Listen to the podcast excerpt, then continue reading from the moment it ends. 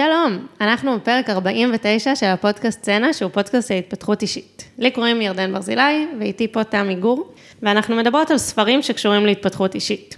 לפני שאנחנו מתחילות את הפרק של היום, והספר המעניין שנדבר עליו, אנחנו רוצות להזמין אתכם ואתכם, מאזינות יקרות שלנו, מאזינים יקרים, להשתתף בפרק 50, שהוא הפרק הבא, פרק היובל של הפודקאסט. איך תוכלו לעשות את זה? תשלחו לנו בפייסבוק, או הקלטה, או כתיבה, של משהו שלקחתם איתכם מאחד הפרקים בפודקאסט. איזשהו רעיון מעניין שתפס אתכם, משהו שהתחלתם ליישם בחיים שלכם, אולי קראתם את אחד הספרים בעקבות הפודקאסט, איזושהי מסקנה שאנחנו הגענו אליה והתחברתם, או לא התחברתם אליה.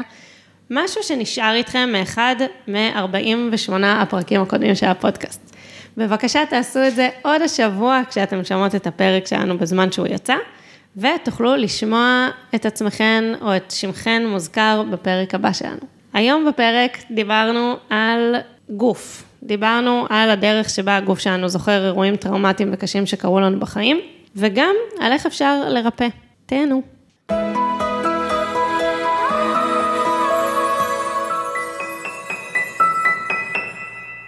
היי תמי, היי איה, היום יש לנו אורחת מיוחדת, איה דיין, בדודה שלי האהובה, ברוכה הבאה.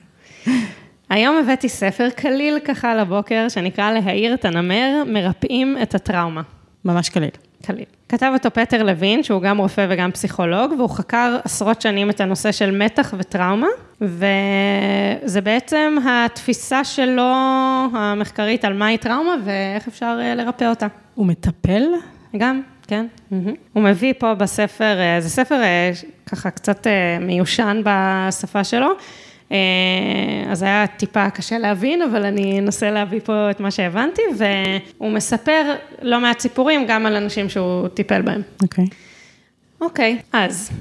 כן בא לי לשאול אותך משהו לפני שאת מתחילה על הספר. בא לי לשאול, כאילו יש בזה משהו נורא פסיכולוגי, נראה לפחות. למה זה תפס אותך ואיך זה מתכתב לך עם הפודקאסט? אה, וואו, אוקיי. אז אה, כבר הרבה זמן שאני קוראת הרבה על טראומה בהיבטים שונים. אה, אני חושבת שזה אחד מהדברים שהכי משפיעים על מי שאנחנו, כאילו זה אחד, זה כאילו צד אחד של הדברים שהכי מעצבים אותנו. ברור שיש עוד צד שלם שני של חוויות חיוביות, אבל כאילו מבחינתי הסיפור של ההתפתחות אישית הוא מאוד קשור בהתנהלות אה, מודעת. והמון המון מנקודות העיוורון, להבנתי, ממה שאני קוראת, קשורות בטראומות. המון מהטריגרים שלנו, הדברים שמקפיצים אותנו, התגובות האוטומטיות, המון המון המון קשור בטראומה. אנחנו עוד נדבר גם על התמכרויות יותר, למרות שנגענו בזה טיפה מזמן מזמן בפרק נכון. שלוש, אבל הפעם אה, בפרק הבא או הבא הבא נדבר על, אה, על זה בצורה יותר מקיפה. אה, ואני חושבת שכאילו אני חווה המון קושי מדברים שיש בעולם שמכאיבים ללב שלי, כמו אלימות וניצול של עמדות כוח, וכאילו אני חווה כאב כשאני עושה את זה, אני חווה כאב כשאנשים אחרים עושים את זה, וזה השורש, כאילו זה בבסיס של הדברים האלה יושב כאב, יושב הטראומה. ואני מרגישה שהמסע שלי לזה הוא בשני כיוונים. אחד הוא להיות אדם הרבה יותר חומל, כאילו הרבה פחות לשפוט אנשים לפי ההתנהגויות שלהם, כן, לא סותר הצבת גבולות, אבל, אבל אה, להבין שבבסיס של זה יש כאב כלשהו שהם חווים, אה, ובמקביל יש עוד ערוץ שהוא אולי עוד ייקח המון שנים, אבל של מענה, כאילו מה אני יכולה לעשות בעולם עם, ה, עם הדברים האלה, וככל שיהיה לי יותר ידע, אני אוכל גם לחיות בעצמי באופן מודע ומלא יותר ועם יותר חמלה, וגם להיות ככה כלפי אחרים, ואולי מתישהו להמציא איזשהו מיזם שישפיע לטובה בתחום הזה. זאת אומרת, ההנחה היא, בין אם זה ממה שאת חווה ובין אם זה ממה שאת קוראת, שבעצם לכולנו יש טראומות, לאו דווקא ענקיות כאלה, אבל סוגי טראומות שמשאירים בנו כאב? אחד מהדברים שאני לומדת עם הפודקאסט הזה, במיוחד שאני חוזרת להקשיב אחורה, זה ענווה. אז כל מה שמתחיל בכולם, אני לא רוצה להגיד. Okay. אוקיי. וגם אני לא רוצה להגיד למישהו שיש לו טראומה, כאילו, כי, כי זה לא פייר, כאילו, אני רוצה שאני, כאילו, זה, אבל יש המון. יש המון המון המון, ואת יודעת, אני כאילו... אה, גדלתי לשני הורים שאוהבים אותי עד היום ודאגו לי וזה, ואני עושה לילדים שלי טראומות, וכאילו אני מאוד אה, עובדת על עצמי ומאוד מאוד משתדלת, ו, ובסוף זה קורה, כאילו, אז, אז על אחת כמה וכמה, אנשים שחוו התעללות ודברים מאוד קשים בילדות שלהם, או אפילו טראומה היא לא תמיד חייבת להיות משהו שמישהו עשה למישהו, כי זה גם יכול להיות תאונת דרכים, זה כאילו יכול להיות כל מיני דברים. זה מעניין, זה מתכתב לי ברפואה, יש את החלוקה במיון לטראומה, וזה לאו דווקא משקף את גודל הפציעה. זה פשוט סוג הפציעה, היא פציעה טראומטית, לעומת נניח מחלות כרוניות, או... Mm. אז זה... אוקיי. אז באמת, אוקיי, אז, אז קודם כל, מה זה טראומה? אז דווקא כאילו ההגדרה שלו... אה, היא יחסית אה, נזילה, הוא מביא פה את ההבחנה הרשמית שמשתמשים בה, שוב, זה ספר מלפני כמה עשרות שנים, אה, שזה נגרם על ידי התרחשות מעיקה שהיא מחוץ לטווח החוויות האנושיות הרגילות, ושעשויה לגרום למצוקה חמורה לכל אדם כמעט. אה, וחלק מהחוויות הלא רגילות האלה זה איום חמור על החיים או על שלמות הפיזית של האדם, איום חמור או גרימת נזק לילדים, אה, אדם קרוב אה, ש, שבסכנה, זה גם יכול להיות טראומה, הרס פתאומי של בית או קהילה, או לצפות באלימות או תאונה של מישהו אחר.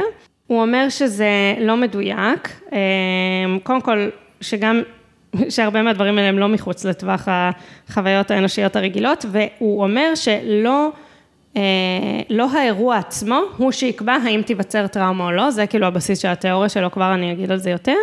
הוא אומר שמי שיש לו טראומה, הרבה פעמים ירגיש את זה, כאילו לאו דווקא יקרא לזה טראומה, אבל יש סימפטומים ואנשים כאילו מרגישים שיש להם משהו שמנהל אותם, זה הרבה פעמים קשור בגוף, נדבר גם על זה, זה נקרא השיטה הסומטית, מה שהוא מדבר עליו. הוא נותן פה איזו דוגמה שמאוד התחברתי אליה, שקשורה בטיפול רפואי בכפייה שעושים לילדים, שזה כאילו ממש יכול ליצור טראומות, ו- ובאמת אין פה כאילו איזשהו משהו שאומר, טראומה נקודתיים זה הדבר, אבל הוא כן מסביר מה התהליך. אז אני אגיד רגע, כאילו אני מחזיקה פה כזה את הספר ואני מרגישה צורך להישאר מאוד נאמנה לטקסט, אבל אני דווקא אביא את הפרשנות שלי של הדברים, מקווה שזה יהיה מספיק אה, נאמן למקור. באופן מאוד פשטני, הוא אומר ככה, יש איזשהו אה, מאורע, שגורם לעוררות מאוד מאוד מאוד גבוהה של הגוף, דריכות כזאת. הוא נותן דוגמאות מהטבע, הוא אומר כאילו האדם כמו החיה, אז נגיד, אה, שוכבת עכשיו איילה באחו, ואז אה, מגיעה לביאה לטרוף אותה. ואז יש הרי שתי תגובות שאנחנו, אה, נהוג היה להגיד שזה fight or flight, כאילו או שהאיילה בורחת, או שהיא נלחמת בלוויה, אבל יודעים שיש עוד תגובה, זה תגלית שלקח זמן להגיע אליה, של פריז. שזה אומר שהאיילה בגדול היא לא זזה, ובעצם מה שהיא עושה זה מדמה את עצמה כמתה, בתקווה שהאירוע הזה יחלוף. ואז יכול להיות שהלוויה תחשוב שמשהו, לא יודעת, לא תראה אותה כי היא תהיה מאחורי איזה שיח ולא תקלוט אותה, או אה, תחשוב שהיא, לא יודעת, לא רלוונטית לה באיזושהי צורה ותמשיך. ואז מה שהוא ראה כשהוא הסתכל בטבע, זה שחיות אחרי שהן בפריז הזה, שזה רמת דריכות מטורפת, כל הגוף דרוך בטירוף, זה משהו שאנחנו יכולות אולי לדמיין לעצמנו מכל מיני סיטואציות כאלה, קצה ש, שהיינו בהן, היא מתנערת, ממש ממש ממש נכנסת לרעידות כאלה, כל הגוף מתנערת, מתנערת, מתנערת. וההסבר שלו לזה הוא כזה, אנחנו נכנסות לאיזשהו מצב דריכות, תחשבי, אפשר לחשוב על המון המון דוגמאות, אפשר לחשוב על סיטואציה מסוכנת בכביש, על אזעקה שפתאום נשמעה, על אה, סיטואציות שלא נדע שילדים עוברים התעללויות, על אלימ... סיטואציה של אלימות שהיינו בה, באמת, כל סיטואציה שמצריכה מאיתנו בשביל לתפקד עכשיו באופן מיטבי, להיות בעוררות שיא. הגוף, הוא נותן פה הסבר ביולוגי טיפה יותר רחב שאני לא אכנס אליו, אבל הגוף, ממש הגוף הורמונלית, פיזית, מגיב לסיטואציה. אנחנו במצב דריכות מאוד מאוד גבוה, ואז צריך לקבל איזושהי החלטה, מה ההתנהגות הכי נכונה בסיטואציה. זאת אומרת, האם עכשיו צריך freeze, fight or flight. וזה נורא נורא מהיר, כאילו הקבלת החלטה הזאת היא, היא מאוד מאוד מהירה.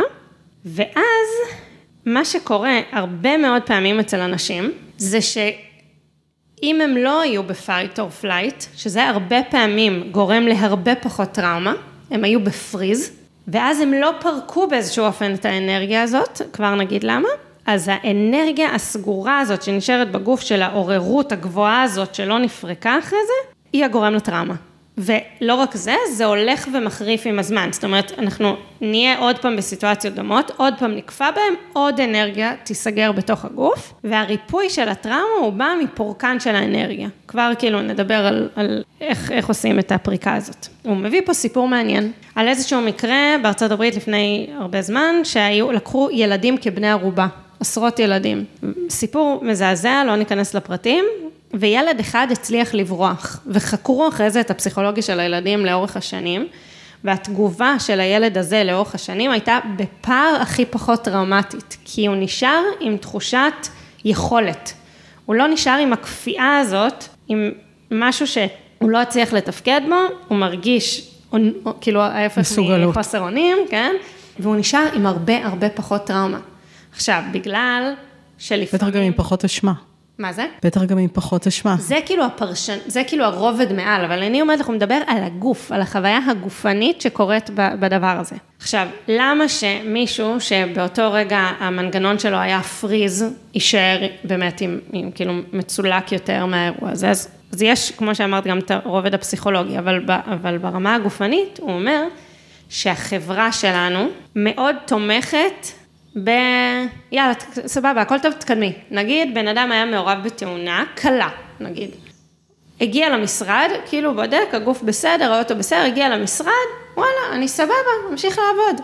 אבל שנייה, אבל הגוף היה במצב עוררות מאוד מאוד גבוה, והבן אדם הזה לא אה, בכה, או רעד, או צעק, או עשה איזשהו משהו שיאפשר לו לפרוק את האנרגיה הזאת שנאגרה, ו, ושוב, זה ינציח את עצמו וילך ויחמיר. ואז דברים שאומרים, כאילו כמו שדיברנו על זה בטוח באיזה פרקים בעבר, שאומרים לילדים כזה, הכל בסדר, הכל בסדר. לא, זה בדיוק ההפך ממה שצריך לקרות, כדי שהאירוע הזה לא יהפוך לטראומטי. אוקיי, אני עוצרת רגע. כן, אני איתך. אה, לא, קודם כל עלה לי שבפגיעות מיניות הרבה מדברים על תגובת פריז, ושבאמת הרבה פעמים, לא רק בפגיעות מיניות, אומרים לשחרר את זה, כל הטיפולים בצעקות, בספורט אתגרי קיצוני, אה, בחדרי הריסה כזה, שאתה הולך והורס דברים, כן. שזה פתאום מתכתב לי עם הזה, שזה כאילו באמת להוציא את האנרגיה הזו. אני, א', לי ברור החיבור גוף ונפש, ואני מאוד מאמינה בזה שיש אנרגיות שנוצרות בנו ונשמע לי נורא הגיוני שאם אנחנו לא מוציאים אותם, זה נשאר בפנים. אני יודעת שיש אנשים ש... זה מעניין אם זה נקרא טראומה, אבל אחרי חוויות קשות, כאילו, אני קצת לא סגורה על ההגדרה של טראומה, אבל אחרי חוויות קשות, מאבדים שיער, או השיער מלבין, או כל מיני דברים כאלה. אין לי ספק שהגוף מגיב. מה? זהו, זה מעניין שאת אומרת קשר גוף-נפש, כי לכאורה לפחות, השיח פה בכלל לא על נפש. כאילו, שוב, הוא כמובן מתייחס לזה, והוא מדבר על זה שיש המון המון סימפטומים, וקוראים לאנשים דברים שונים, וכאילו חלק לא ישנים בלילות, וחלק רדופים, וחלק נכנסים לדיכאון, ויש המון המון תגובות, אבל, אבל בסוף, זה גוף. זה גוף, כל הדברים האלה, תתפסי את עצמך בידיים, תתקדמי, זה, לא הייתי אומרת נפש או תרבות או משהו, זה כאילו הרובד שהוא מעל הגוף. אבל הוא אומר, ריפוי, קודם כל צריך להבין טראומה בקונטקסט של גוף, ואז אפשר לעבוד משם על הריפוי. אני מבינה מה את אומרת, זאת אומרת, בלי שום קשר כרגע למה זה עושה לי פסיכולוגית, רגע, נטו הגוף מגיב ועושה את התופעות האלה. מעניין אם מישהו היה יכול באותה סיטואציה לתת לזה במיידי, את יודעת, כאילו בלייב תרגום אחר, האם זה היה יכול לנטרל את התגובה הגופנית, או לא? זה באמת משהו שזה רק הגוף, עוד לפני יכולת, אה, את מבינה מה מתכוון? כן, לא, אז, אז רגע, אז להבנתי, אין גנרי, זה לא שבהכרח באותו אירוע עם אותה תגובה, אנשים שונים יגיבו אותו דבר. אז יש פה רובד אישיותי או זה, יש. לא בהכרח אירוע מסוים ולא בהכרח תגובה מסוימת יהפכו להיות טראומטיים.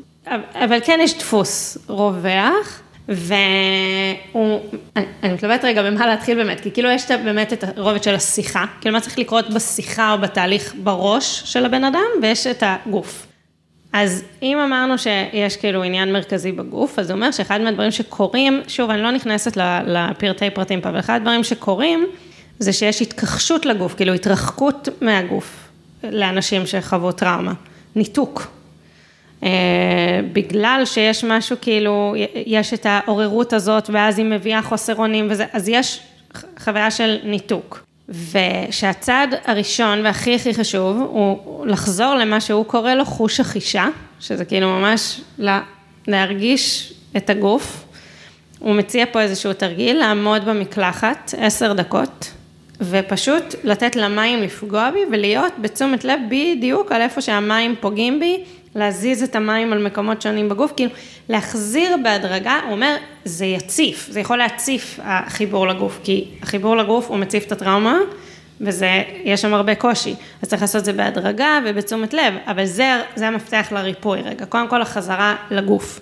ואז יש שלב שהוא קורא לו משא ומתן מחודש, שבעצם את מדמיינת, אני, אני שוב קצת מפשטת, אבל את מדמיינת את הסיטואציה, ואת כמו עושה איזה דמיון מודרך כזה, מדמיינת מחדש את הסיטואציה עם תגובה רצויה. נגיד, הוא מספר פה על איזה אה, מישהי שהריפוי, בגלל זה קוראים לזה להעיר את הנמר, שבסוף הריפוי שלה בא מזה שהיא דמיינה שהיא בורחת מהנמר והיא מצליחה והיא מטפסת על עץ והיא מצליחה לברוח וכאילו תחושת האונים שלה חזרה אליה.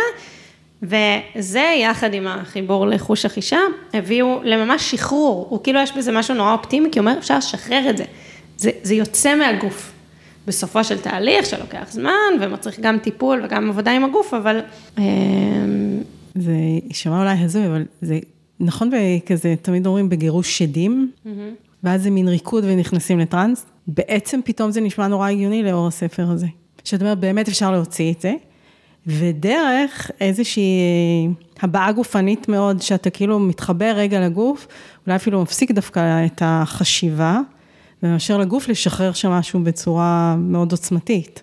לגמרי, ממש, וזה גם שבטי, זה גם קהילתי. זה גם כאילו הדבר עצמו, מה שאמרת, וגם זה שהם עושים את זה ביחד, והחברה מבינה, מבינה שיש השלכות לטראומה, מבינה מה הן, ותומכת בבן אדם, באפשרות שלו לשחרר את, ה, את הדבר הזה. הוא מביא פה, יש בשמניזם, התפיסה של טראומה היא שרסיסים של נשמה עזבו את הגוף.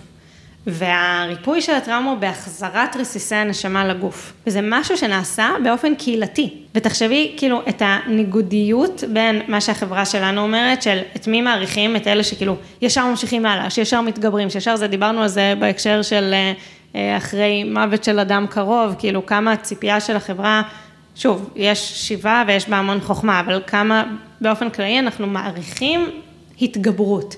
עכשיו בסוף הוא אומר, חוסן זה פרשנות לא נכונה, חוסן זה לא היכולת אה, לקום יום אחרי זה וישר ללכת לעבודה, לא, חוסן זה היכולת להיות רגע בדבר כפי שהוא, ואחרי זה לקום, ולחברה יש תפקיד מאוד מאוד חשוב בעניין הזה, התחלתי נורא לשים לב עם הילדים שלי, כי הוא אומר שבזמן אמת, כאילו כשקרה עכשיו נגיד, לא, בא כלב גדול והילדים נורא נבהלו, ויש להם איזה, את, כאילו, את התגובה הגופנית הזאת, אז לעשות מה שאפשר כדי רגע לאפשר להם לפרוק את זה, לשאול אותם איפה בגוף, אם הם בוכים ממש לא לעצור אותם, להפך זה מדהים, התחלתי פתאום לשים לב איך דרור כשהוא נפגע ממני, אז הוא בוכה ורועד, הוא ממש כאילו בוכה, הוא ממש ממש ממש נכנס לזה, והתחלתי פתאום ממש להגיד, וואי, זה מדהים. ממש. כאילו התחלתי להגיד, יואו, איזה אדיר זה, הוא כאילו לא נשאר עם הדבר הזה, זה קורה עכשיו, הוא פגוע ממני, הוא רועד, הוא זה, זה, הוא, הוא גם לא בחוסר אונים, כי הוא אומר לי תמיד, כאילו, את מכאיבה לי בלב, או משהו כאילו, זה. ממש. אני חושבת אבל שהחברה היא דואלית, היא לא בצד אחד. אני היום חווה שיש אה, כאילו שיח כפול. אחד של להתגבר, בעיקר כמובן אצל גברים, תקום תתגבר, זה לא נורא. השני, והרי לאורך שנים נשים הוגדרו היסטריות, וזה הוגדר ממש כהפרעה, ו... אז יש את העמדה הזו. מצד שני, א', אני חושבת שאולי יש גם שינוי, כי נניח היום, אה, כשחס וחלילה יש פיגוע, אז יש נפגעי טראומה, שזה סתם אנשים שהיו ברחוב וחוו את זה, הם לא פצועים פיזית. אז אני חושבת שכן יש כבר, אה, וממש מדווחים על זה בחדשות כחלק ממספר נכון. הנפגעים. אז אני חושבת שגם יש איזשהו שינוי, אבל גם, אני לפעמים, על, לא עולה לי כרגע דוגמה בראש, אבל לפעמים אני חושבת שמצד שני יש גם האדרה, אה, לפעמים של הסבל, הכאב, ה... לא יודעת איך להסביר את זה, או אפילו, אני זהירה גם כי אין לי דוגמה מדויקת וגם כי זה מאוד אה, אינדיבידואלי ורגיש ואין לי איזה גבול ברור, אבל, ויכול להיות שזה גם יושב על דברים פסיכולוגיים אחרים לגמרי, אבל כאילו לפעמים יש, אני רגע אגיד, אה, אני פשוט מנסה לחשוב על דוגמה שהיא לא עשויה לפגוע במישהו. אז תגידי, ואולי אני אביא דוגמה. כאילו תגידי את הדבר ואני אנסה עכשיו על דוגמה. לפעמים יש לי הרגשה שבמצבים מסוימים כשבאמת יש לנו כאב, אנחנו כן מסתכלים עליו ואנחנו כן חווים אותו. אה, יש קושי אה, להגיע לנקודה שבה אני אומרת, אוקיי, זה כואב, זה נמצא, אבל כן, זהו. אה, מפה כן אני מתרוממת. מין יש משהו של חוויה של מה זה אומר אם אני אפסיק לדבר את, לדבר את הכאב הזה. או נניח בתקשורת, בסרטים, בעיקר בסרטים, סדרות וזה, הרבה פעמים נניח אה, סרטים של אה, מישהו שאיבד בן או בת זוג, ושנים הוא לא ימצא בן או בת זוג אחרת, או... את מבינה מה אני מתכוונת? איזושהי כאילו נאמנות דווקא לטרגי הזה. כן, אני מבינה בין השאר כי דיברנו על זה בעבר, אבל אני, אבל אני אגיד רגע ש... את, את מניחה שיש פה משהו שהוא כאילו חיצוני לבן אדם, שזה כאילו קשור בציפייה חברתית או במשהו זה, אבל... לא, לא בהכרח חיצוני. זה מזין משהו, כאילו, אם זה הופך להיות התמכרות או אזור נוחות, על אף שהוא נראה כאילו מאוד לא נוח, אבל בן אדם כאילו נשאב לתוכו, אז לפעמים קשה להרים את הראש מתוך הדבר הזה ולצאת. כאילו בסוף גם בשביל לרפא טראומה, ובשביל לטפל בהתמכרות, ובשביל כל, בשביל כל שינוי. וכל שינוי, הבן אדם צריך להיות מגויס לזה ולרצות את זה. ו... ואם זה, אם ההתנהגות הזאת שהיא קורבנית אולי את מתכוונת להגיד, או שהיא כאילו מכורה לאיזה כאב, או לא יודעת, זה, זה מזין משהו, ויכול להיות שהבן אדם אין לו מספיק כאילו קריאת מציאות, מציאות טובה באותו רגע בשביל להגיד שכאילו זה לא סבבה וכאילו צריך לצאת מזה, או שאין לו את המשאבים בשביל לצאת מזה גם אם הוא רוצה, ואז כן, יש לחברה תפקיד מאוד חשוב גם בלהגיד, לא חייבים לחיות עם כזאת רמה של כאב, אפשר אחרת, וגם אנחנו נתמוך בך במה שאת צריכה בשביל לצאת מה, מהלופ הזה, ואולי זה ייקח הרבה זמן, ואולי יהיה בזה כאילו אה, עליות וירידות. אני... אני מרגישה כאילו שהתבלבלתי בעצמי ובלבלתי. אוקיי. Okay. אני התחלתי מהמקום הזה שלחברה יש יחס דואלי, כן. זאת אומרת, מצד אחד יש תקום ותלך, מצד שני יש איזושהי הדרה של הכאב ושל הטראומת ילדות ולהצדיק דברים בטראומת ילדות. אני אומרת, החברה מ... מ... היא כאילו מעבירה שני מסרים, גם אם אני לא רגע מתייחסת לתהליכים פנימיים אישיים, כי התייחסת לחברה והקהילה, אז אני חושבת שהיום כן יש שני מסרים סותרים, יש אולי התקדמות כמו שאמרתי, ושוב, אני אחזור לדברים שבאמת אה, כבר דיברנו עליהם, יש תהליך של צדק מאחל לנפגעי טראומה, אנשים שחוו באמת אה, רצח של ילד או ילדה, או פגיעה מינית קשה, או אירוע אלימות קשה. ובאמת החלק מהזה זה לשחרר אותם מזה בעזרת הקהילה וגם בעזרת הפוגע, ולהחזיר להם את החוויה, כאילו לעזור להם לחוות את זה באמת, ממקום של עונות ולא ממקום של חוסר אונים. אז... אה, אז קודם כל, אני, אני מכירה את המושג, אבל אני מודה שכאילו, סבבה, אמרת מה זה, אבל לא, לא מכירה על העומק. פה באמת אין כל כך שיח על uh, מעורבות של ה... של מי שגרם את הפגיעה, שוב, כי לאו דווקא הוא בכלל פקטור. כן, כן, לא, אני מבינה שזה שונה, אומרת, אבל גם שם יש התייחסות לקהילה ולסביבה. אה, לפחות בנתן הלגיטימציה. אז קודם כל, אני שמחה לשמוע ממך קול אופטימי, ושאת חושבת שכבר יש יותר הכרה בטראומה. ויש יותר מרחב. אני כן חושבת שגם יש עדיין, יש חזק מאוד את ההאדרה, ורואים את זה, וכאילו, זה בא לידי ביטוי מאוד חזק בילדים שאומרים להם, לא קרה כלום, זה כאילו, זה מאוד מאפיין את התרבות שלנו, לא קרה כלום, ונבהלים מבכי חזק, זה כאילו, לא יודעת. שומעים מדי פעם על מישהי שבכתה ממקום העבודה וקוראים כזה, אה. זה אבל אני תמיד תוהה אם זה תפיסה חברתית, או זה הקושי של אנשים להתמודד עם זה, כי זה מכניס אותם עכשיו למצוקה. נו, ברור, אבל זה קשור לעניין חברתי. כאילו, לא. יש קשר בין... לא, אני אומרת, לא חברתי, זה אומר שאני אצטרך במקום העבודה או בכל קונטקסט אחר, להיות ליד כאב ולחוות אותו ולהכיר בו כרגע. אני מעריכה, לא יודעת, שיש תרבויות שבהן זה יותר נהוג, ביטוי של רגשות. מאוד יכול להיות. זה באמת לאמן, מה שאומרת, זה לא, לאו דווקא תפיסה חברתית של לא לתת לזה לגיטימציה ולהדיר את, ההסתגלו, את ההתגברות המהירה, אלא זה באמת חינוך אה, ללמד אותנו להיות יותר, אה, זה מצחיק להישמע, אבל כאילו בקלות ליד כאב, מתוך הכרה בו. כן, לגמרי, לגמרי קשור, כן, במפגש שלנו עם זה, ברור שהמון המון המון מהסיבות שאנחנו דוחקים הצידה כאב של אנשים אחרים, זה בגלל קושי שלנו להכיל אותו ולהתמודד איתו. אוקיי, אז אה, אני אסכם כזה, ש, שקודם כל היה, היה לי מאוד משמעותי להבין יותר טוב את הסיפור של הגוף בטראומה. כאילו, אני הרבה קוראת באמת על, ה, על ההשלכות הרגשיות, אה, נפשיות, חברתיות, אבל זה היה כזה, to the point כזה, כאילו, זה קורה בגוף, יש מה לעשות עם זה, וגם, זה גם עזר לי, אני חושבת, בהורות, כאילו, לעזור, לחבר את הילדים שלי לגוף שלהם ברגע הזה, איפה בגוף את מרגישה עכשיו את הלחץ, פחד, כאב, עצב, מה שזה לא יהיה. כן, אני חושבת שכל פעם שאני קוראת עוד ספר שמדבר, על חיבור לגוף ולהיות ברגע, כל אחד בווריאציה מאוד מאוד שונה, זה לא ספר בודהיסטי בשום צורה, אבל כאילו, זה, זה עוד פוש קטן לעבר זה שאני אצליח להיות יותר נוכחת בגוף שלי ובתשומת לב אליו בזמן אמת. הוא נותן גם טכניקות להתמודד, כאילו משהו שהוא אומר, תשימו לב לזה בא הרגע ואז לעשות משהו? בעיקר לשים לב, הוא. הוא נותן כל מיני תרגילים, כן? יש תרגילים גם בספר, שאחד מהם זה מה שהבאתי עם המקלחת, ש... שהמטרה שלהם היא להתחבר לחוש החישה, שזה הנוכחות בגוף והתשומת לב, ואז גם את ה... איך לעשות משא ומתן מחודש הזה, כאילו עם לדמיין את הסיטואציה. ומה הייתי בוחרת לעשות אם הייתי עכשיו כאילו בשליטה בתוך הסיטואציה. אוקיי, אז אה, נשמח לשמוע מה חשבתם וחשבתן על אה, להאיר את הנמר, איפה זה פגש אתכן, איפה הרגשתם את זה בגוף, ונתראה בפרק הבא, שהוא יהיה פרק 50.